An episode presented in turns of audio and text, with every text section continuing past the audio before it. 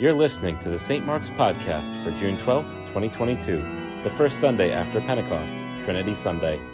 Today's sermon was given by the Reverend Peter Walsh. It's based on John chapter 16, verses 12 through 15. Well, good morning again to all of you. I'm so pleased that you're here and that you're streaming here today. Also, as I mentioned at the outset, uh, this is the only Sunday in our, in our liturgical calendar that is dedicated to a theological doctrine, to a theological idea. And often on this day, there are very highfalutin sermons about the being of God, the Trinitarian life of God, one and three and three and one, about the ultimate reality. And much of that is discussed in the podcast uh, that we sent out earlier this week. But today I'd like to do something different. Today I'd like to have a a lowfalutin uh, commentary on the life of the Trinity as it is in our communal and to some degree in our personal lives. I want to uh, begin with the Reredos behind me. Uh, this was the brilliant movement of Grant Morrill of Morrill Hall, the, the rector, longtime rector of the church, when the church moved up the hill to this location. And Grant had been in charge of uh, theological education, Christian formation for the Episcopal Church before he came to his calling here at St. Mark's. And part of what the Reredos is, is to visually teach us about the truths of our faith. And just to say that embedded in the Reredos is the Father and the Son and the Holy Spirit, the Trinitarian life of God. And you can see it if uh, over my shoulder, the uh, God, God the Father, God the Creator. That is the hand of God that you can see in the upper right side. And that horn of plenty that comes down, that is the seven days of creation, which ends up with that enigmatic, almost apple like figure at the bottom Adam and Eve, or man and woman, depending on your creation story. And that God the Father, as inspirer of the Hebrew scriptures, is what is in this lower portion of the Reredos behind me.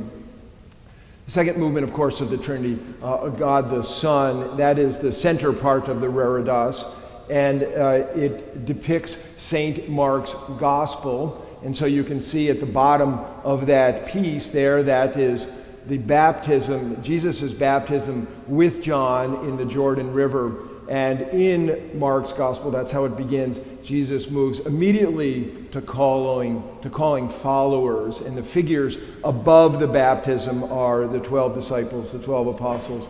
And then there is a ring of miracles and teachings and on into Holy Week. And, and then, of course, at the center of it all, uh, the redemption of the people of God through the cross of Christ. And so we have the two, two parts, so to speak, two, two gods of, of uh, two manifestations of the Trinity. And the third is God the Holy Spirit, which is in the top right corner, right for you. And there you can see uh, in the central piece that is the Holy Spirit coming upon the disciples. In the upper room, those little figures above that gathering, those are the flames of the Spirit that descended upon the disciples, which uh, we all celebrated in the Feast of the Pentecost last Sunday. And of course, that is what created the Jesus movement. Now, we have this Trinitarian life of the triune Godhead, and uh, I just want to begin by pointing out that it is different than other religions and it is different than other spiritualities. There are religious spiritualities for, for our Jewish brethren and sisterin and for our mother, Muslim brothers and sisters, very strict monotheists and have their, their own path. And then, of course, uh, our Hindu brothers and sisters who have a polytheistic understanding of, of the divine. And in our world, there are also many spiritualities that are non theistic, spiritualities that are not based in God. As we know, 23% of Americans, when asked the question, What is your religious tradition? choose, check the box, none, N O N E. And many of these people have a secular spirituality.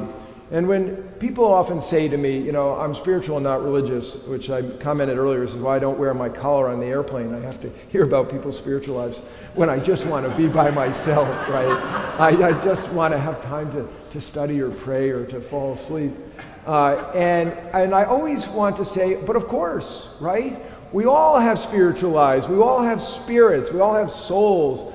And if you're not religious, that is simply to say that you do not participate in, in a religion. Religion is a group response to God. That's the definition of religion. And many of these secular spiritualities have as their goal to plumb the depths of the individual's inner being.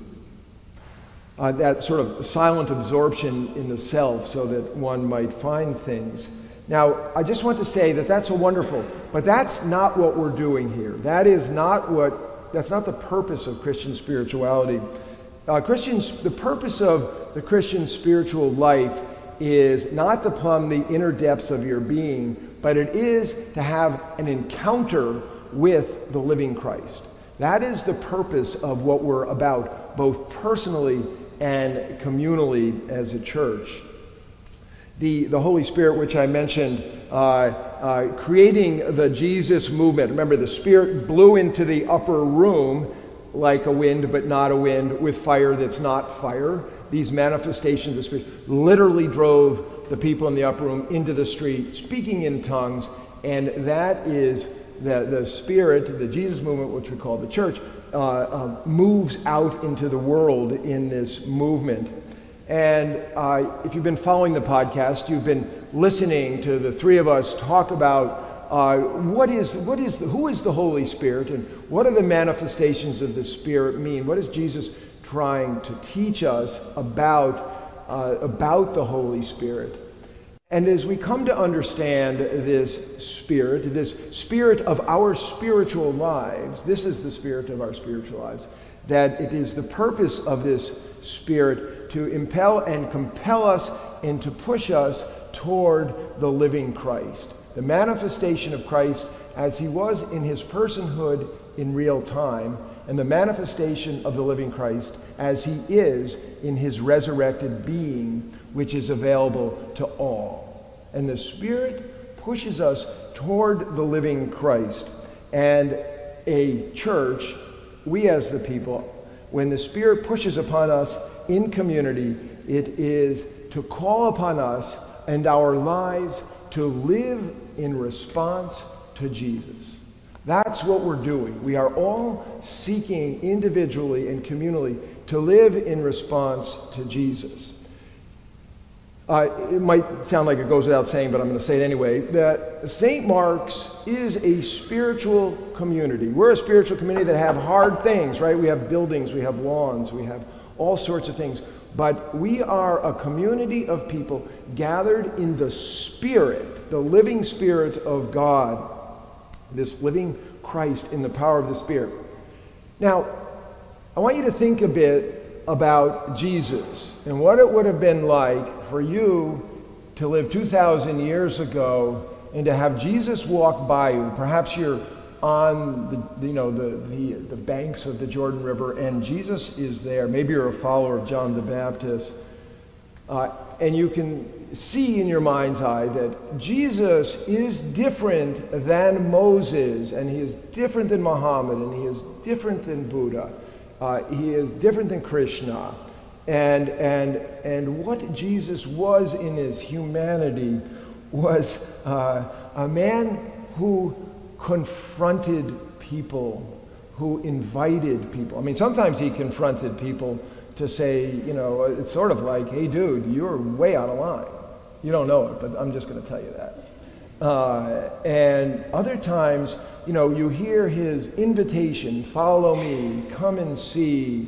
And what Jesus is doing when he, when he gathers people to him, which is, as I said, right there on our Reredos, he gathers people to him so that in him and through him they might be in relationship with the, with the divine that Jesus calls Abba, the divine being that Jesus calls, that we call Father. So we are invited into Jesus' relationship with the Father. And we are told in particularly John's gospel that, as Jesus says over and over and over, the Father and I are one. Right? We hear that over I'm in the Father and the Father is in me. And we are invited into that relationship where he then goes on to say, I'm in the Father, and you are in me, and I'm in you. Okay, so now we now we got the Russian doll of Father, Son, Holy Spirit, and us, that we're all, in some sense, mutually indwelling. And we are invited into Jesus' spiritual life in ways that we might just miss it. But it but the key, the, I mean, the number one prayer is Jesus' prayer. Our Father who art in heaven. So when Jesus says Abba, that's Jesus' relationship. And he says, You, as my friends, as my people, I want you to share in the Abba-ness here. I want you to share in a relationship with God the Father as the, un, the, the, the, creator, the, the, the power behind all things, not as a towering, petrifying power, but as an intimate power of life and love and light. I want to invite you into that. That's what Jesus is saying to us in the simple, Our Father who art in heaven, hallowed be thy name, praise be thy name. And this praise of the Father, we're, we're soon to hear when Reverend Elizabeth launches into the Eucharistic prayer. Uh, listen that the prayer is, uh, is addressed to the Father in heaven as we gather around the table as Jesus gathered around the table. And with us, we find ourselves in that place that mystics always talk about, but we hardly ever talk about, which is that God is immanently present with us, more present with us most often than we are to ourselves. And yet, that theological idea of immanence has as an equal truth God's transcendence.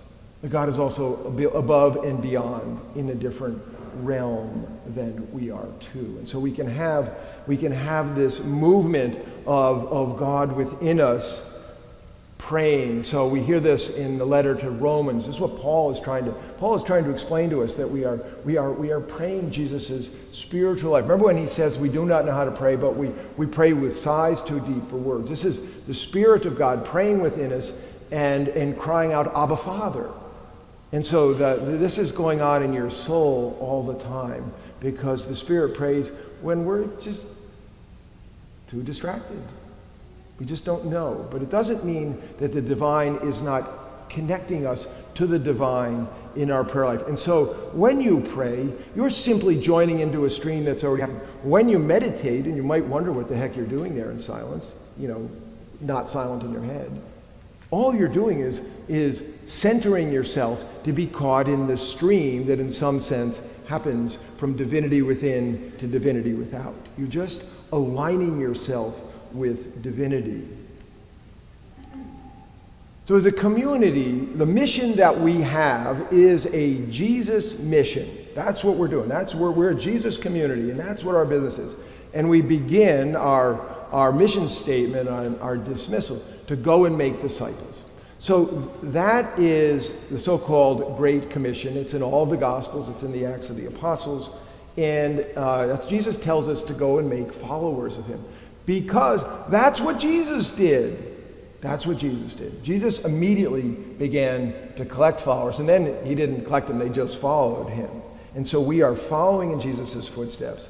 And what are we doing in Jesus' footsteps? But we say, go and make disciples who live is about living, who live a deeper life in Christ. And so, what do we mean by that? We exist as a community to help common people like us to know that God is real. And not only is God real, but that you can be in relationship with that God. You know, in the top of the Sistine Chapel, the two fingers here, it's just an incredible Adam and God the Father coming through the sky. It's mesmerizing, right? If you've ever been there and stared upward until your neck hurts. And our purpose actually is to get the fingers to touch. That's what we, that's bold. We as a community say, we're going to come together and we are going to try to get the Spirit to touch us so that we know that God is real, that the living Christ is real, that we have an encounter with this. Now, in a little while, we're going to celebrate the Inspired by Love campaign. And uh, in that process, many of you were able to visit with, with, with people in the congregation, and I was able to visit with many of you. And I just wish that you could all hear every conversation I had because there was shocking, shocking things said, shocking about people talking about, about God in their lives. This is completely real. This is not like, oh man, you know, you know, kind of out there. It's not out there. It's right here. It's right in our pews. And we don't even, we don't, you know, we dress up, we come to church, and and not everybody knows the truth of what Jesus says when he quotes the Hebrew scriptures and says, out of the believer's heart shall flow streams of living water. In the desert world that we live in, so many of us live next to that stream of living water and drink from it in order to go forward day by day. And then we say uh, that we are to have a more holy communion with one another. And that is right out of what Jesus is talking about. We say that we are a new commandment community. We act this out on Monday, Thursday evening with the uh, when Maundatam Maundy, the new commandment, which is to love one another as I have loved you. By this, people will know you are my disciples. And, and in this, what Jesus is trying to teach his followers then and now is that we are to have a Jesus love for each other. And this is the extraordinary charism of our parish, which is this love for one another that we have. We take anybody who walks in the door. And this love for one another is so profound. I mean, I, this, is, you wanna, this is shocking in its profundity. I mean, today we are, we're going to baptize Una. Yay! Uh, at the confirmation, Una's sitting over here and bring her into the body. We are, we're going to bury uh, uh, Ariella Azucena Celis, Celis Bonilla, uh, a baby that was born dead and we're going to bury her and honor her in our columbarium. This is a community that is there for people when they need it. And it, in the Inspired by Love conversations, it was shocking to hear about the power of our church community. This is not just a bunch of frozen chosen people. You are so alive in the spirit. There are people that say, I want to move out of New Canaan because of the tax structure of Connecticut, but I can't leave.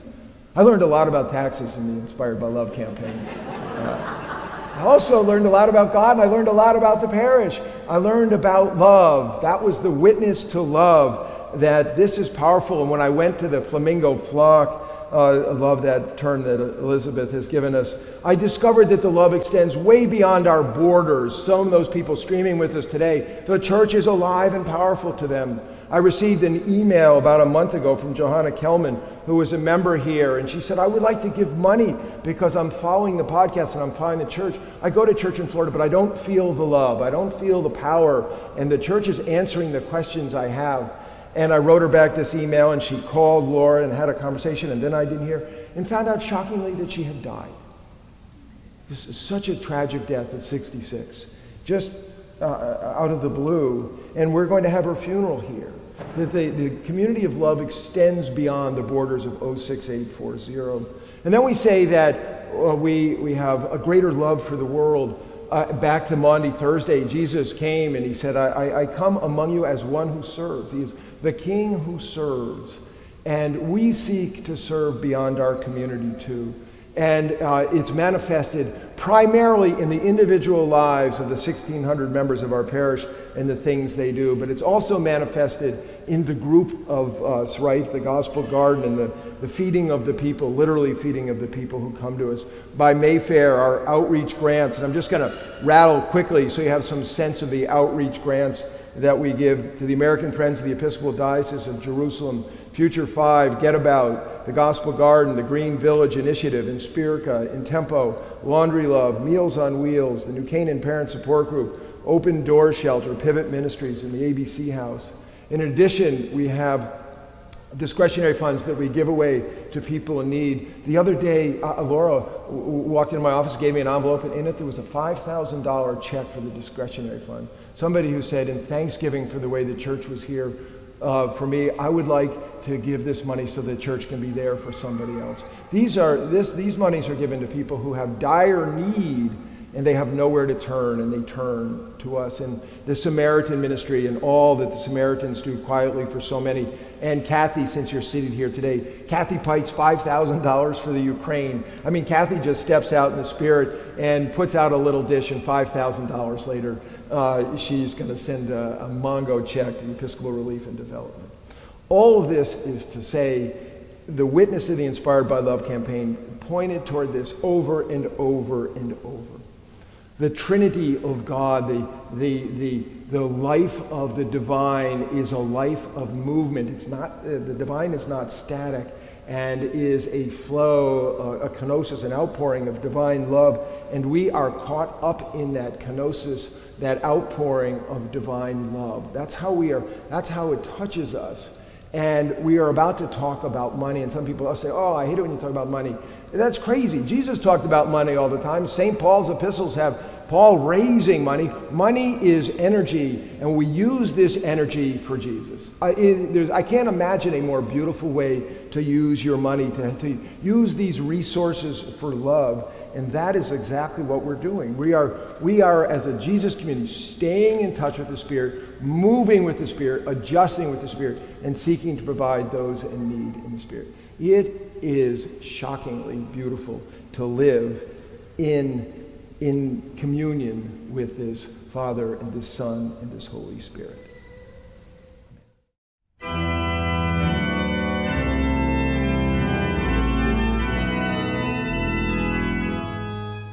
Can find more sermons on our website, www.stmarksnewcanaan.org.